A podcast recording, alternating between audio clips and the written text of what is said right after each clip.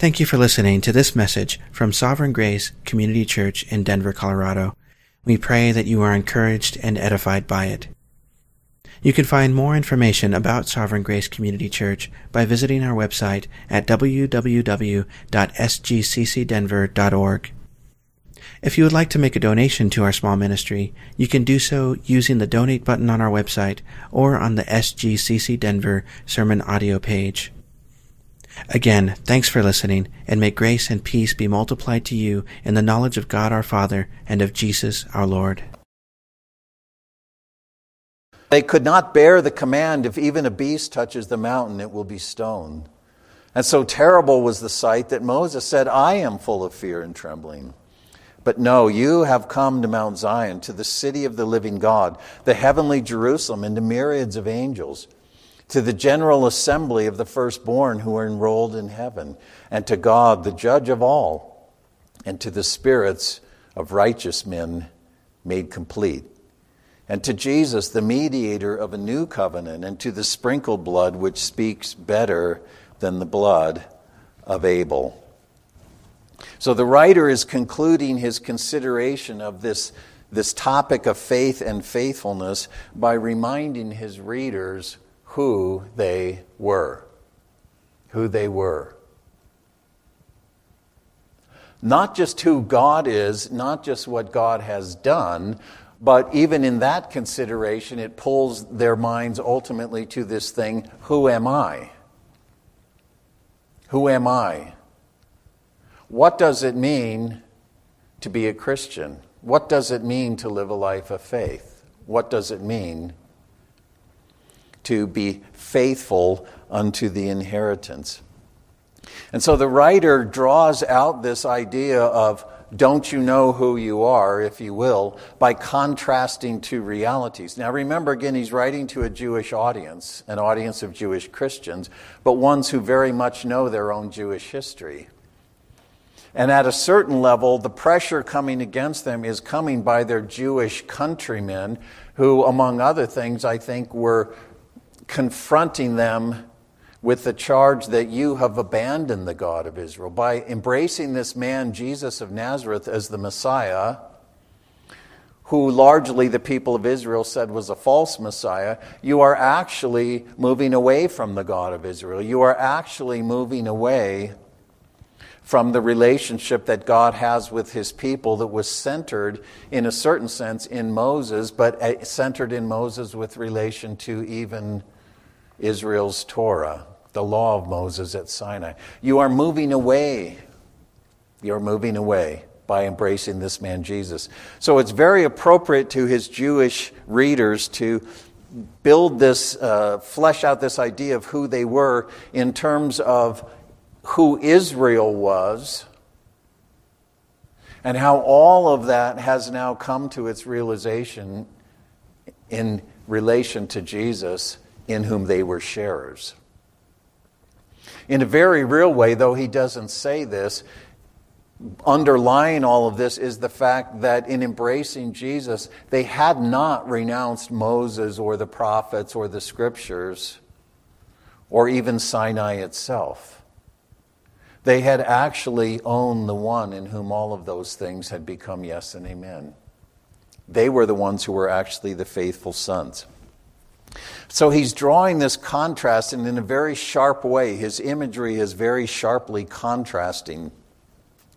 And I want to begin with the first part, even though uh, he does not mention Sinai, he does not mention Mount Sinai.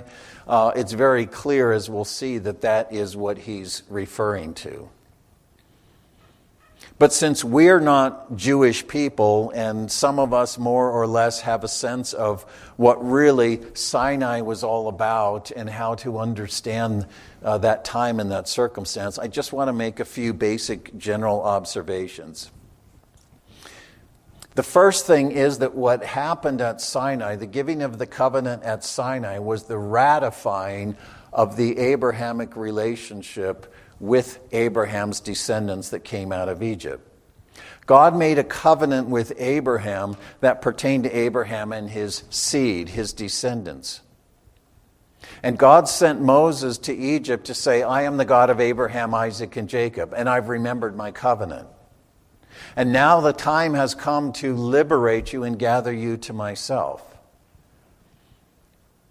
And so, while it's common in our culture to say, oh, there was this covenant and that covenant and the next covenant and the next covenant, and they're all treated as independent, separate things, this, the covenant at Sinai, what we call the law of Moses, was just the ratifying, the certifying of the relationship between God and the people of Israel as the Abrahamic people. In other words, God had made a covenant with Abraham, and now he's ratifying that covenant relationship with these descendants hundreds of years later that are being brought out of Egypt. In that way, he was identifying to Israel that they were the Abrahamic family, they were the Abrahamic covenant household, with all that that implied and entailed. What it meant to be the people of Abraham and to fulfill their identity and their calling. And so the law of Moses, that Torah, that instruction, and I like to use, I actually prefer to use the term Torah because we hear law, L A W, and we think of it in our Western contemporary medieval, post medieval context of here are a bunch of moral or statutory rules and regulations that people need to comply with. But law in the Hebrew reckoning, Torah is instruction. It's disclosure that is both informative and also brings with it an obligation. And you see that even in the preamble to the Decalogue as the heart of the, the covenant at Sinai. I am the Lord your God who brought you out of the house of Egypt, who brought you out of the house of bondage. There's the establishing of who I am in relation to you. And so Torah is instruction, and instruction, it's the communication of truth, which always brings an obligation, because where there is truth, there's an obligation to the truth in practical terms, right? But the law of Moses wasn't a list of moral, ethical, you know, arbitrary demands do this, do that, do the other thing.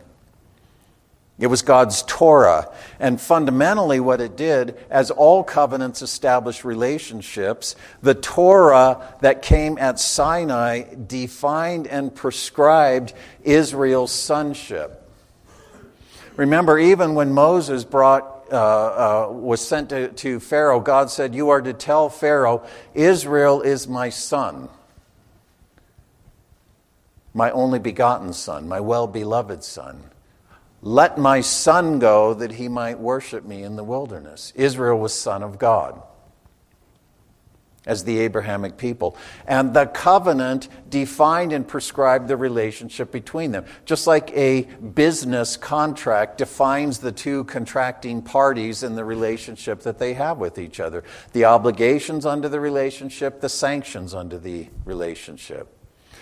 But covenants are relational instruments, they're not legal instruments in the sense that we think about them. The Torah, Israel's covenant at Sinai, defined and prescribed Israel's sonship with a view to Israel's identity as the Abrahamic people and their calling on behalf of the world. Now, some of this is not new to some of you, some of it may be new to some of you, I don't know. But the issue of sonship biblically is a son is of the father. When a son fulfills his sonship, when you see the son, you see the father. That's part of what Jesus got at, right? You see me, you see the father, because I'm son indeed. A son is of the father, a son has the likeness of the father. And so the, the Abrahamic mandate was God said, through you, Abraham, and through your seed, through your offspring, all the families of the earth will be blessed. Through you, I will bring this alienated, broken, fractured creation back to myself. That's the ultimate thing. But in going out to the nations, through you, all the families of the earth will be blessed as they come to know me. Well, how would Israel do that work? By faithfully living out its sonship. When Israel lived faithfully as the Son of God according to Torah, the nations around them would see Israel and they would see Israel's God because the Son is like the Father.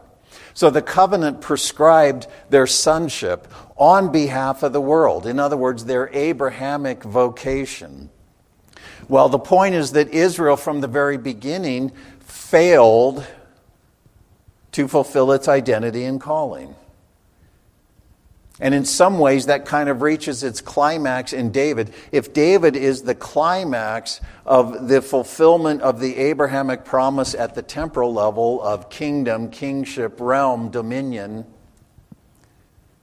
David is also, in a very real way, the epitomizing failure of Israel. And I've said it before the episode with Bathsheba the way in which Nathan found fault wasn't you took another man's wife, although he did, and that was mentioned. You committed adultery, although he did. But the main issue is he says, because of you, you've given the nations occasion to blaspheme. Your kingship, and the king was preeminently the Son of God who sat on Yahweh's throne, ruled in his name in his authority. That's what human sonship is all about, carrying out God's lordship. David should have been the epitomizing testimony to Yahweh in Israel as Yahweh's chosen king. And yet, what Nathan says to him is because of what you have done, rather than testifying of Yahweh to the nations, you've given them just reason to blaspheme the God of Israel. Israel failed from the very beginning to fulfill its identity and calling. And given God's relationship with Abraham and Israel as the covenanted Abrahamic people, that left only three options. Either God's purpose for the world through Abraham, covenanted to Abraham, would not be realized, God's purposes would fail, or God would come up with a new way, a new purpose, a new arrangement, or somehow God would cause Israel, the people of Abraham, the Abrahamic son, to be Israel. He would cause Israel somehow to be Israel, to fulfill its identity and calling. And that's what you see as, as Israel's history goes on and it becomes more evident, not only that they've failed, but they cannot do anything but fail. They cannot be the Abrahamic people on behalf of the world. And the prophets then begin to talk about how God is going to resolve that obvious quandary. And particularly in Isaiah, and Isaiah 49 is a passage we turn back to from time to time, God says, Out of Israel I will form one who will be Israel. You are Israel, my servant.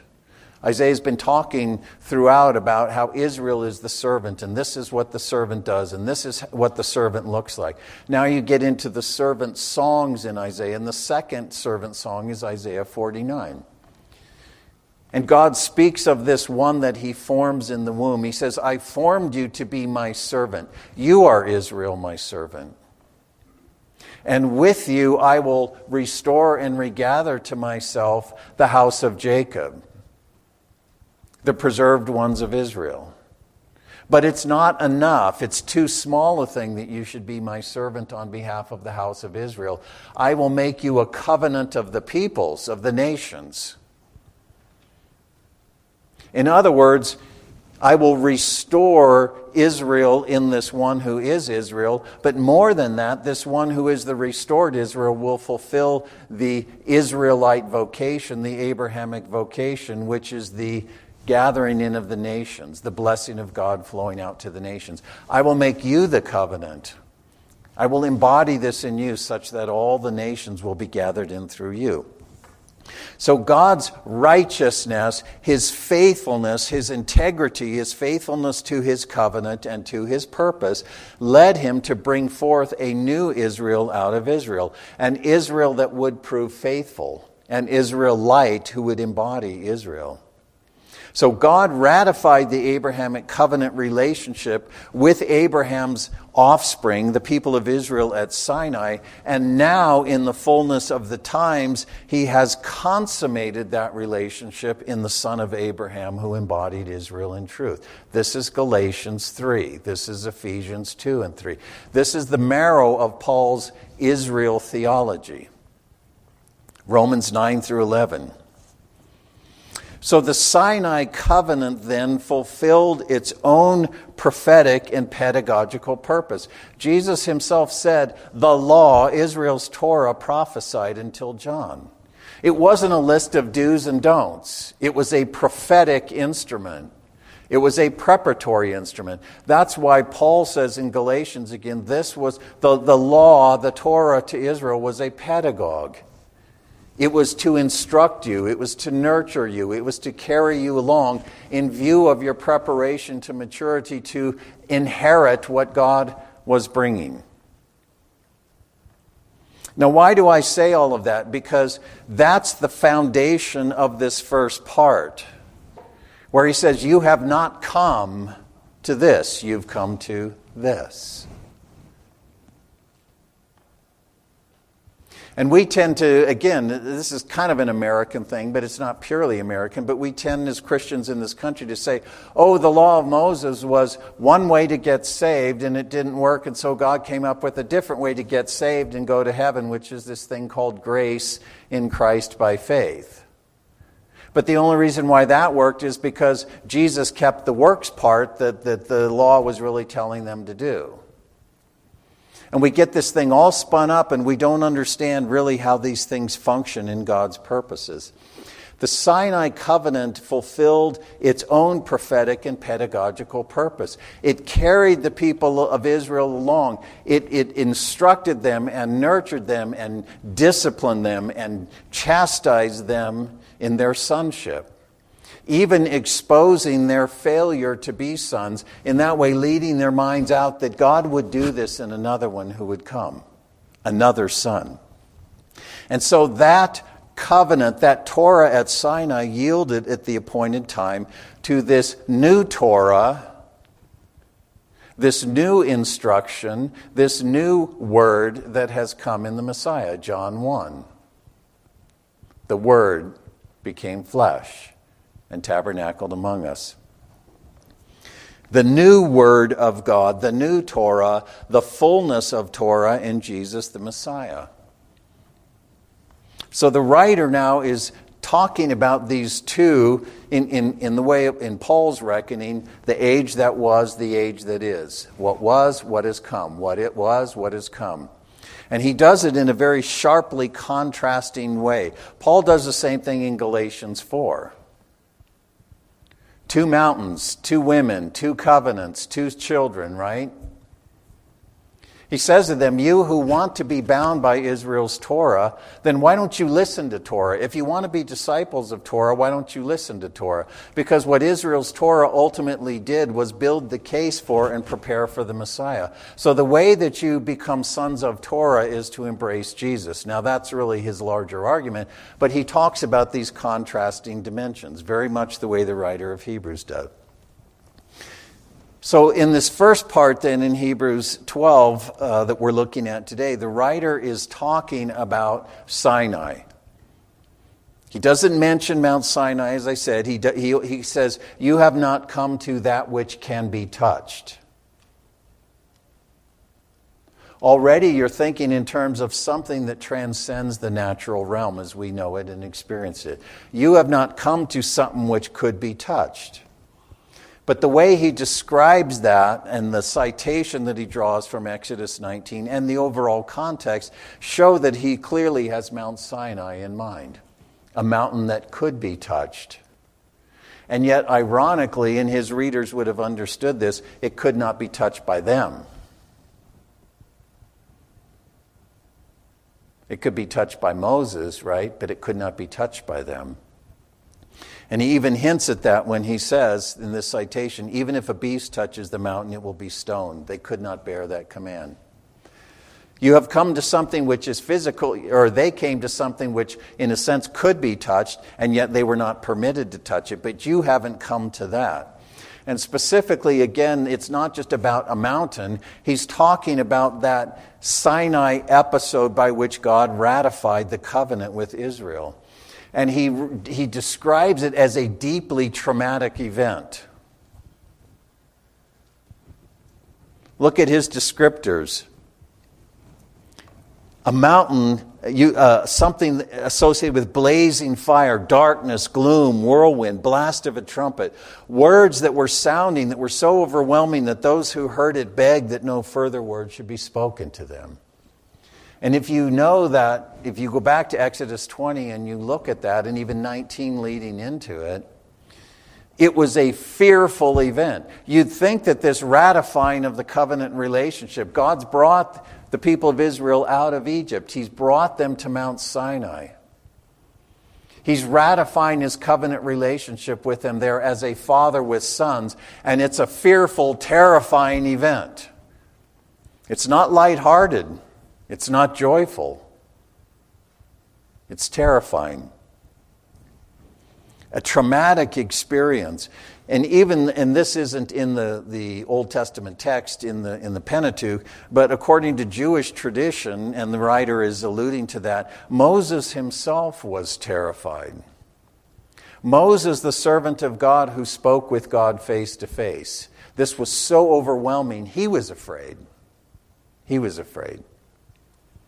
And when all this is going on, just an overwhelming assault of sight and sound and smoke and thunder and you know smells and things they were hearing and seeing. And it was overwhelming to them. God's voice like thunder. And they said to moses we can't stand this.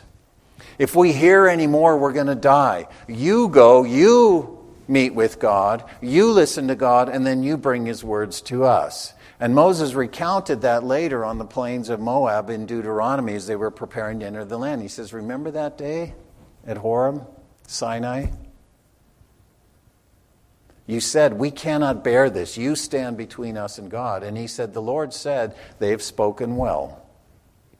They've spoken well. I will raise up a prophet, a mediator like you, but the people must listen to him.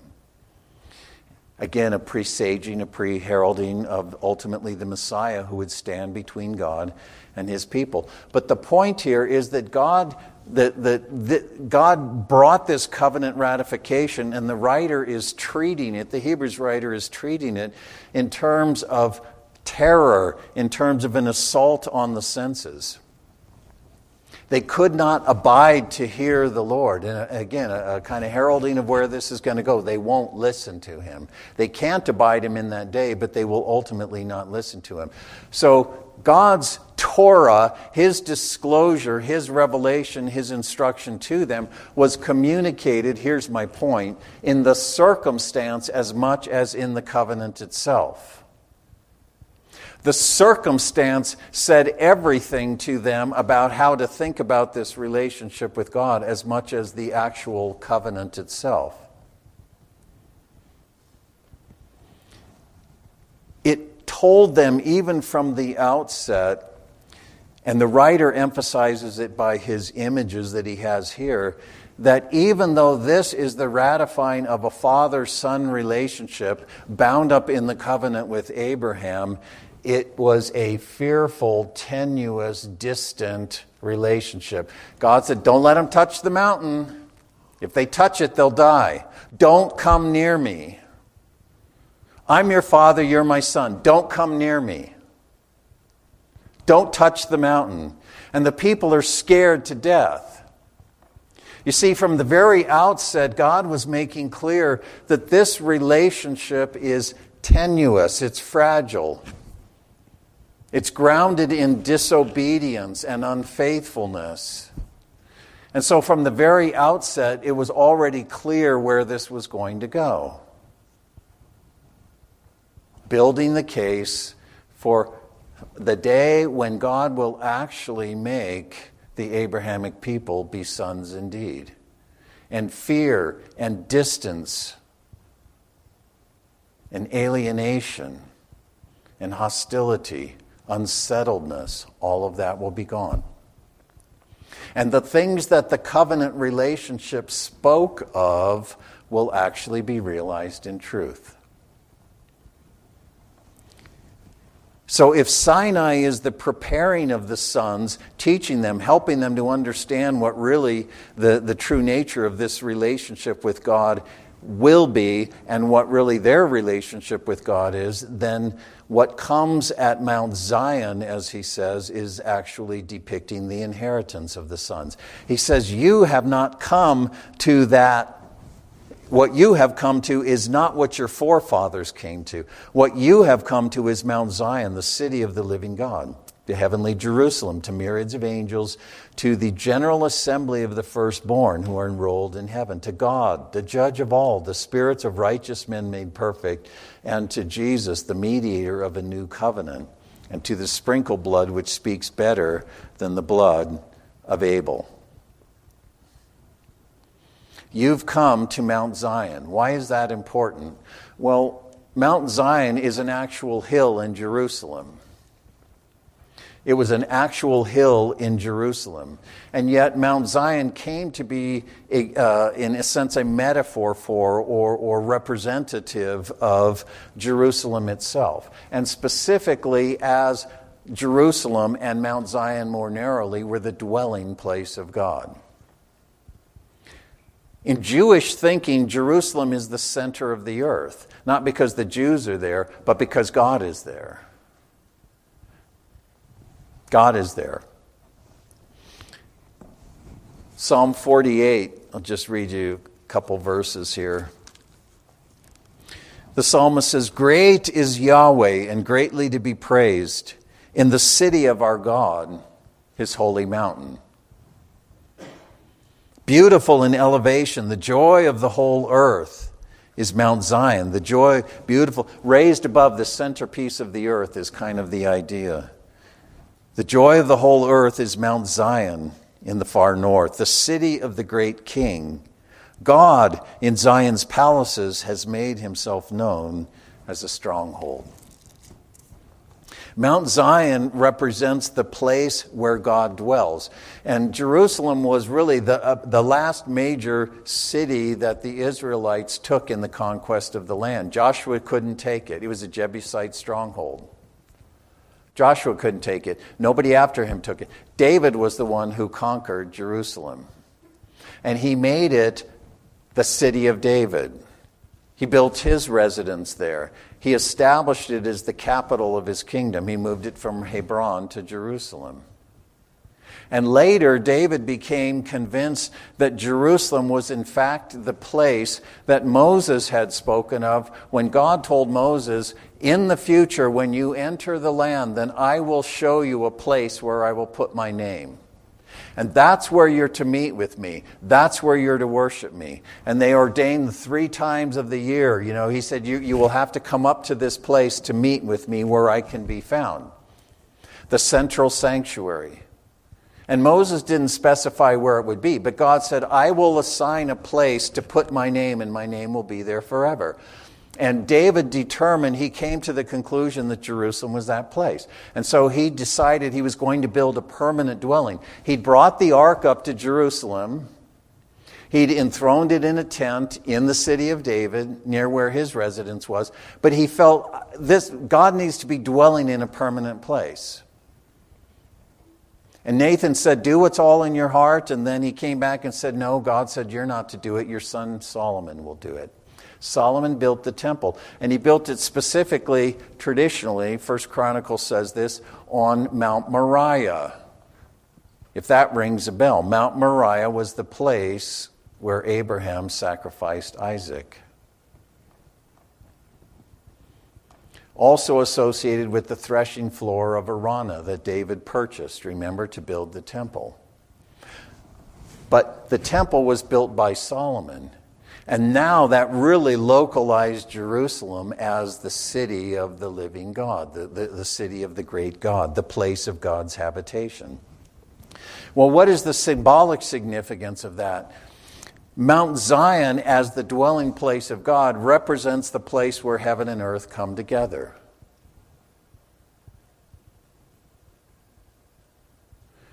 And specifically, the sanctuary where God dwelled. The scriptures represent the inner sanctum, the inner sanctuary, where the Ark of the Covenant was with the gold mercy seat above it, the Kapareth, as the footstool of God's throne. And the psalmist and the prophets use this language of Yahweh seated on his throne in heaven, but his feet are on the ark on the earth.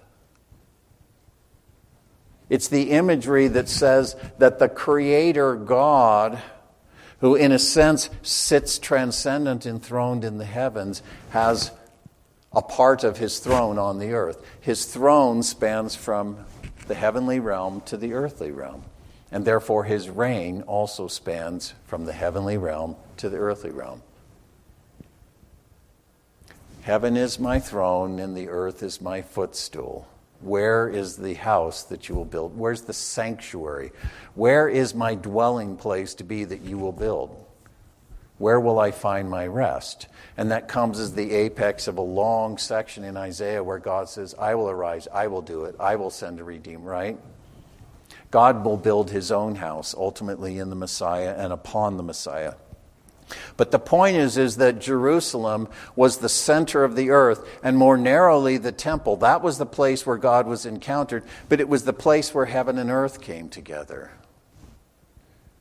And that's significant even in Jesus as the human embodiment of God's sanctuary.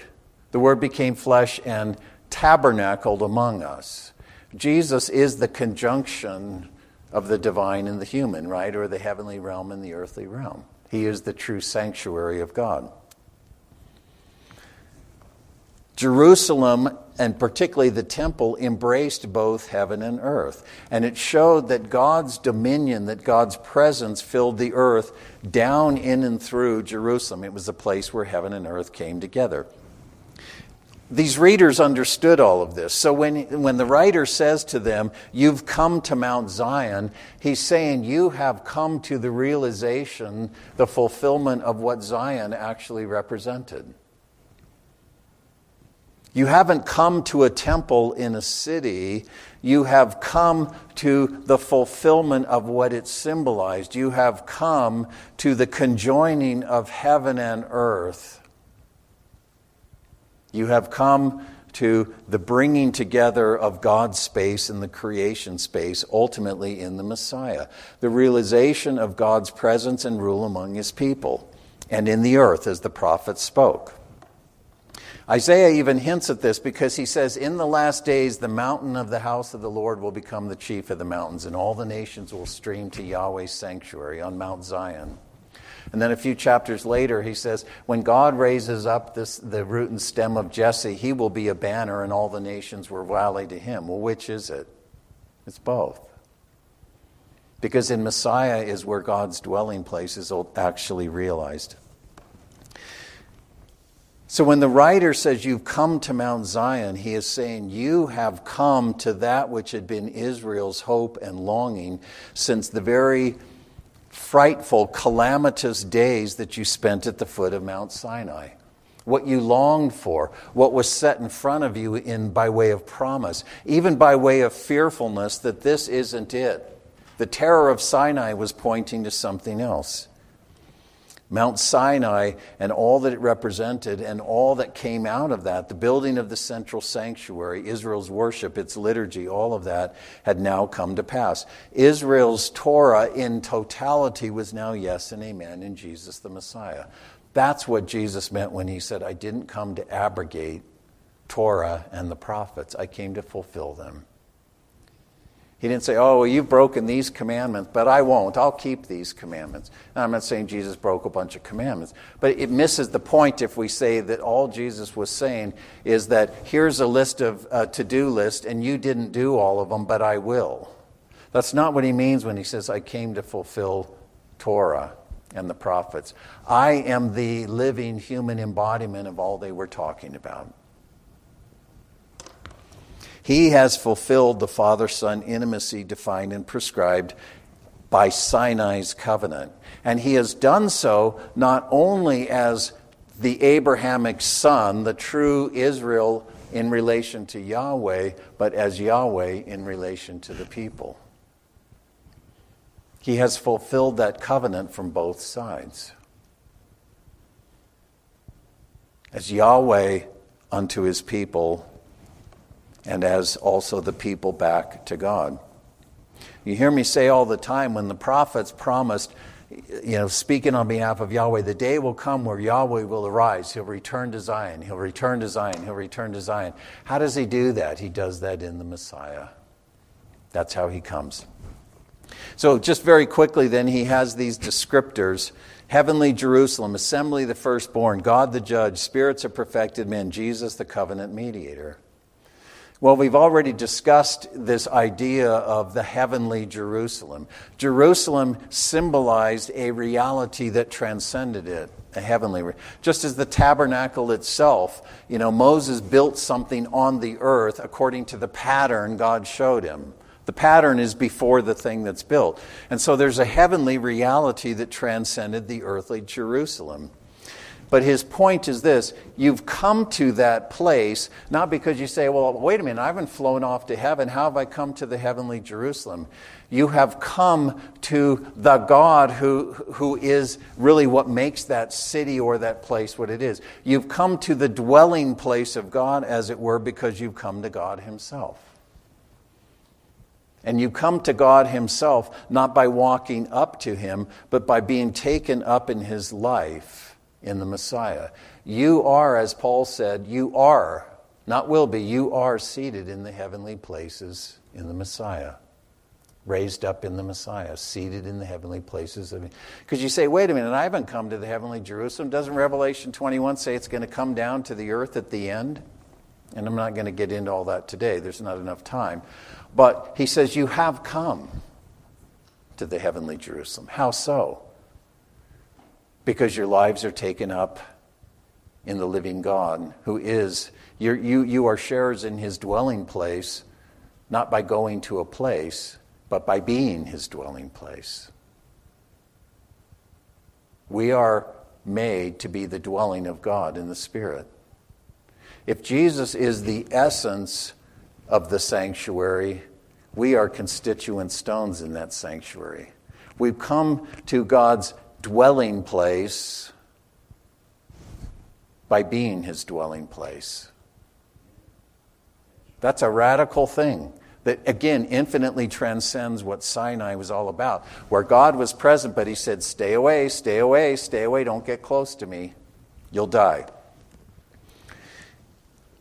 And he says, You've also come to the assembly of the firstborn. The NAS, I don't know why they do this. They say, um, you come uh, to the General Assembly and Church of the Firstborn, which can seem to imply that there are two things going on there, uh, but it really is just the one thing. You've come to the assembly of the firstborn. It's this word ecclesia, the, you know, the, the gathering, the elect gathering of God. But it's not two things, it's, it's one thing. And interestingly, again, and the readers would have understood this, this was Israel's historical designation. Israel was the ecclesia, they were the assembly, they were the firstborn. This was Israel's claim. We are the assembly, the elect assembly of God's firstborn. Israel is my son, my uniquely beloved son. And now, he says, You haven't, you know, and these are Israelites. And he's saying, What that symbolized is something in the Messiah that is far greater. That's who you've come to. An assembly in associated with Jesus himself, an assembly that is enrolled in heaven. Israel was the assembly of the firstborn chosen by God, but not enrolled in heaven. In the sense that Israel as a people,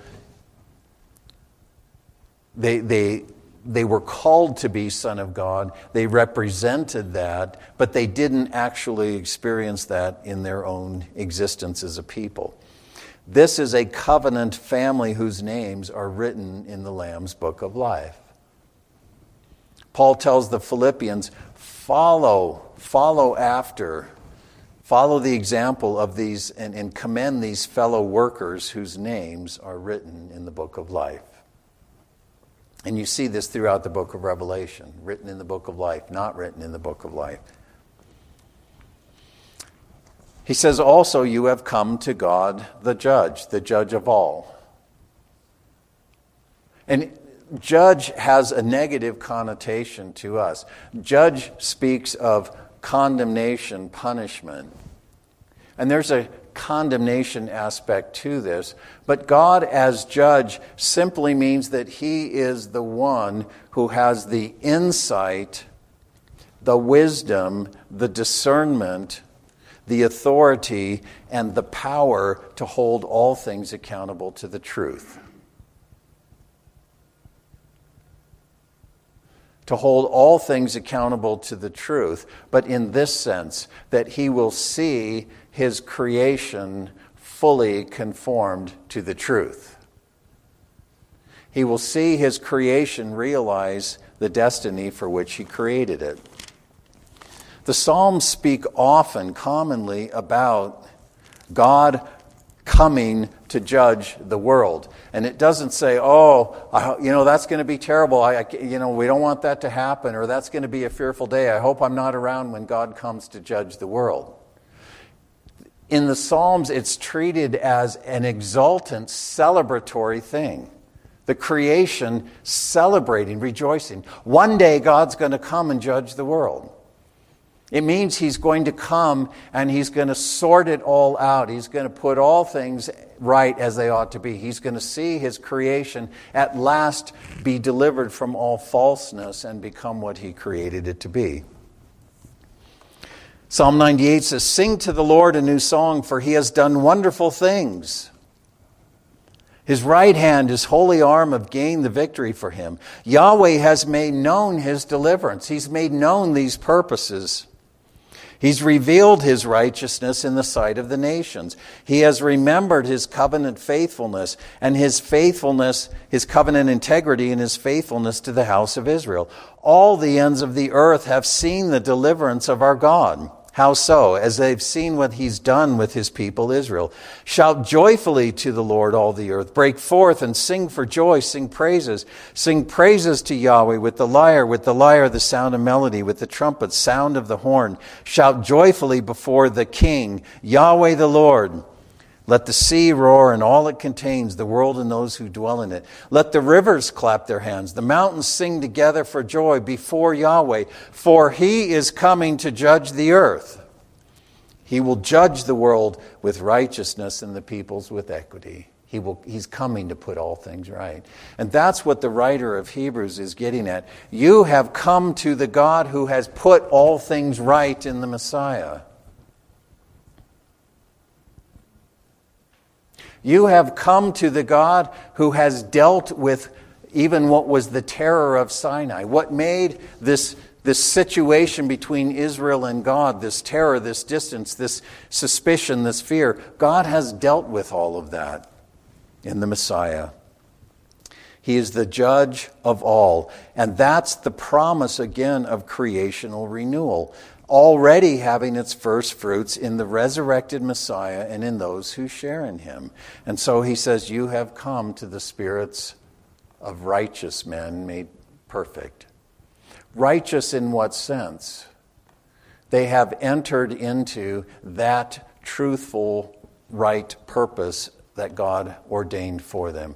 They have become sons of truth and have been perfected. And I think this echoes back to what he said um, at the end of chapter 11. All these died in faith without having received what was promised. They could not be made perfect apart from us. And so the assembly of the firstborn and, and the spirits of just men who have now been perfected in the Messiah, I think that together those things speak to the Father's assembly of sons who are the firstborn of his new creation, as sharers in the Son, who is the firstborn from the dead. And now he brings all of that to its climax by saying, And to Jesus. You have come to Jesus, the mediator of a better covenant.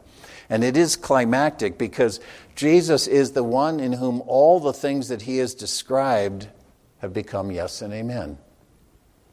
He is the substance of God's final everlasting sanctuary. He is the substance of the renewed humanity that forms this new sanctuary. It's again Ephesians 2, 1 Peter 2, throughout Paul's writings. And he is the one in whom God is judge of all. The Father has committed all judgment to the Son, and the Son has executed the Father's judgment through his own life, through Calvary, through the resurrection, ultimately to the renewing of all things. In that sense, he is the mediator of a new covenant, a new covenantal relationship between God and men, but as himself embodying that covenant relationship. He is the one in whom all of these things are summed up and become yes and amen. And he says, and he, that shed blood, that sprinkled blood of the Messiah, speaks better than the blood of Abel. By referring to sprinkle, sprinkled blood, he's again taking his readers back to Sinai. The covenant was ratified with sprinkled blood, it was maintained with sprinkled blood, right? The sprinkling of blood, the priestly sprinkling. Moses sprinkles the blood on the book, he sprinkles the blood on the people. And then, eh, you know, all the priestly work is sprinkling blood, sprinkling blood. His sprinkled blood, he says, interestingly, though, it's not that it speaks better than Sinai, he says it speaks better than the blood of Abel. Well, obviously, fundamentally, Jesus' blood is the blood of the covenant. The sprinkling idea carries that significance. It is the covenant ratifying blood the renewing of the covenant relationship that God has, that, that He renews with the Abrahamic people, ultimately for the sake of the whole cursed creation. And so I think the reason he mentions Abel is this brings his argument full circle. Where did he start in chapter 11? Abel. Where does he end? Abel. Abel was the first person to shed his blood in the context of the curse. Abel was the first blood to be shed under the curse and under the sentence of death. Jesus is the last to shed his blood in this sense, in that his shed blood conquered the curse and conquered death and inaugurated a new human race.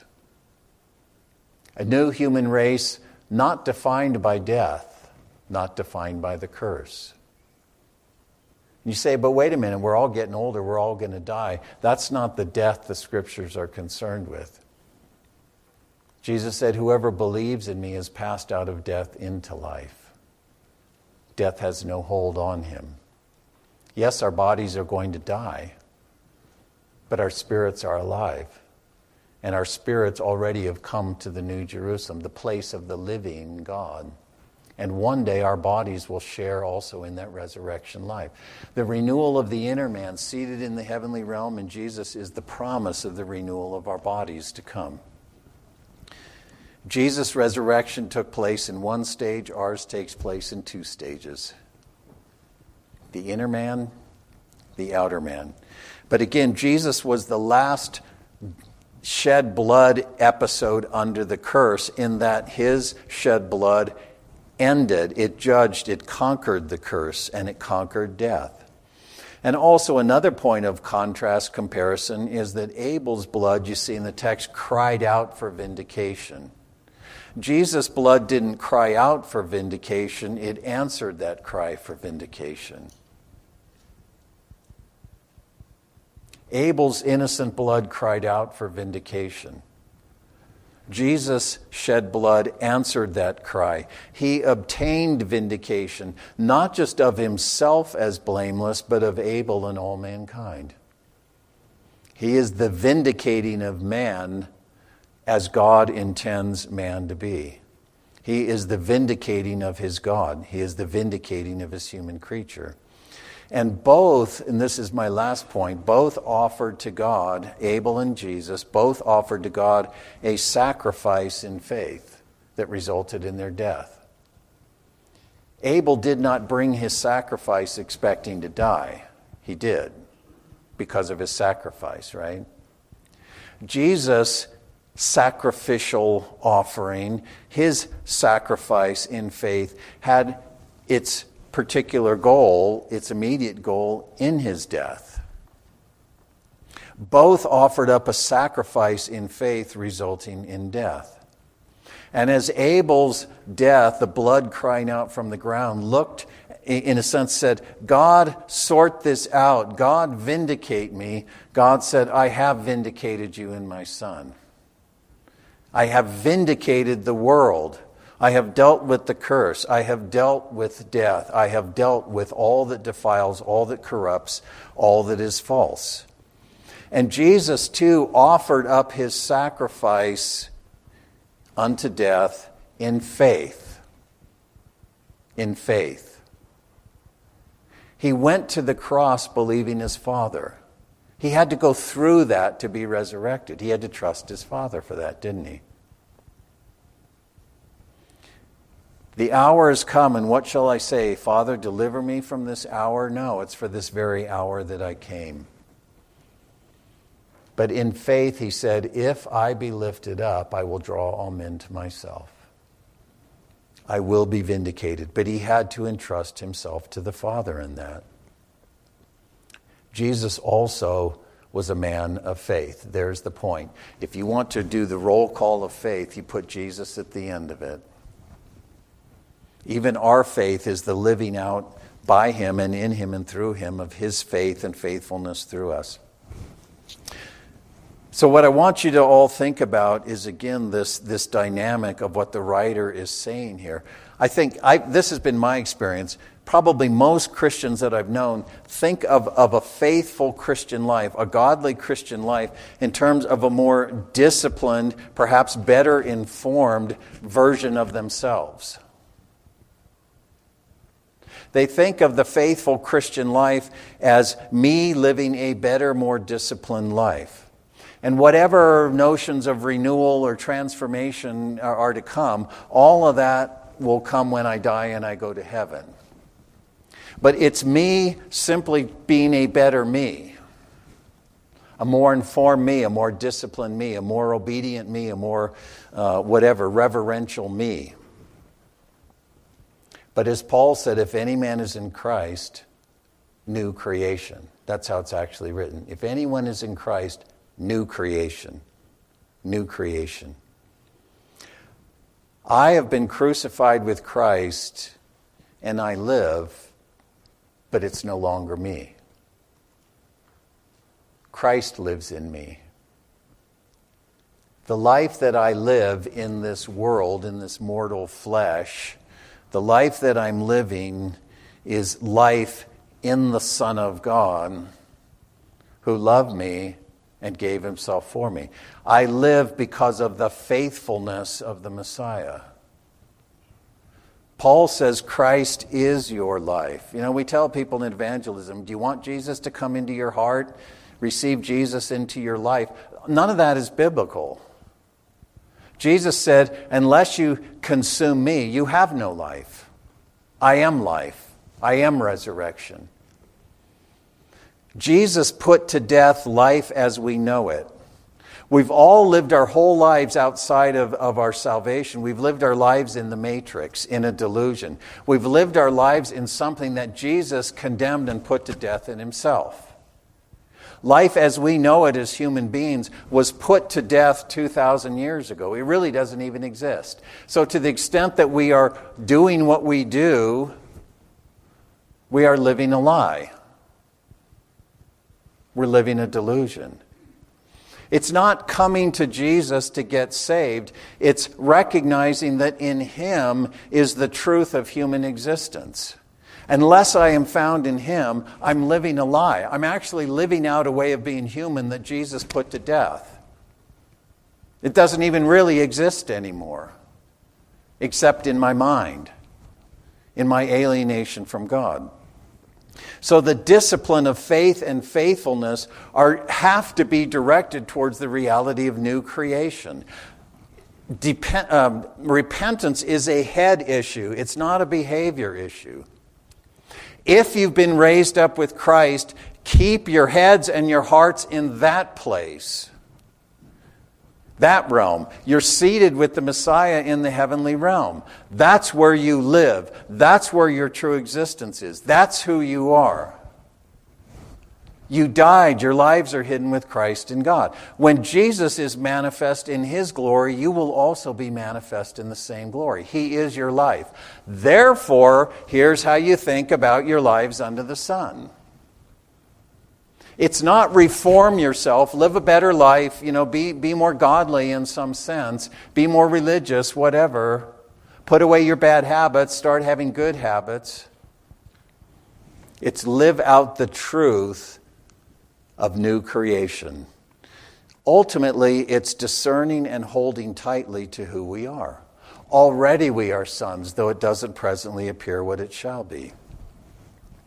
Everywhere the structure in the scripture is this is what is true, live that out. Here's who you are, live it out. Be who you are. If you want to know the scripture's ethic, it's be who you are. Be who you are. But you can't be who you are if you don't know who you are. And I think so many Christians just think about this again as I'm going to behave better until I go to heaven because I'm forgiven. And that's lying against the truth. Behaving better is lying against the truth. Right? He says, Don't you know you've come to Mount Zion? We got to live in that space, and that's a head work, right? That's a head work. Because the world is pulling at us, and our jobs, and our families, and everything keeps our head down here, right? And Paul says it's not forget about this, ignore it. It's Christify all of this. Live all of this through the lens of my life is hidden with Christ in God. Whatever you do, whatever, whether you eat or whether you drink, whatever you do, do it with that as that sort of a human being. Christians, those who are of the Messiah. Father, I pray that these things make sense. I pray that they ring true in our hearts. I know that for many here, these are not new things at all. Perhaps they even feel a little bit tedious, but this is the constant reminder of the scriptures and the apostles and pastoral ministry is calling us back again to the repentance of rethinking who we are, owning again the truth of lives hidden with Christ in God. It's a great mystery to recognize this fact that we have been raised up in the Messiah that we no longer live, that the us that we is still alive and walking on the earth is a new us that is the fullness of the Messiah out in the world in the lives of people. We are truly Christ people. And we have to discipline ourselves to live in this way. We have to discipline ourselves moment by moment, hour by hour, day by day. And I pray that you would help us to not be people who are navel gazers and are chasing our tail and constantly trying to manage uh, the circumstances of our lives or the behaviors of our lives, and that we would instead seek to, in all things, grow up into Christ who is the head. If we will pursue Him in that way, what we call our practical living will take care of itself. And we will understand the Father's discipline, and we will understand and live into even our present reception of this inheritance. And we will be those who live in light of the day when all that we enjoy and have and possess now will be brought to its consummate fullness. Help us in this way. Help us to be those who are truly manifesting the lives of sons in the world, fulfilling the Abrahamic vocation that all the families of the earth would be blessed as they come to see these truths. We ask these things, Father, again in Christ's name, praying that He would be exalted in us, in the church, and in the world. Amen.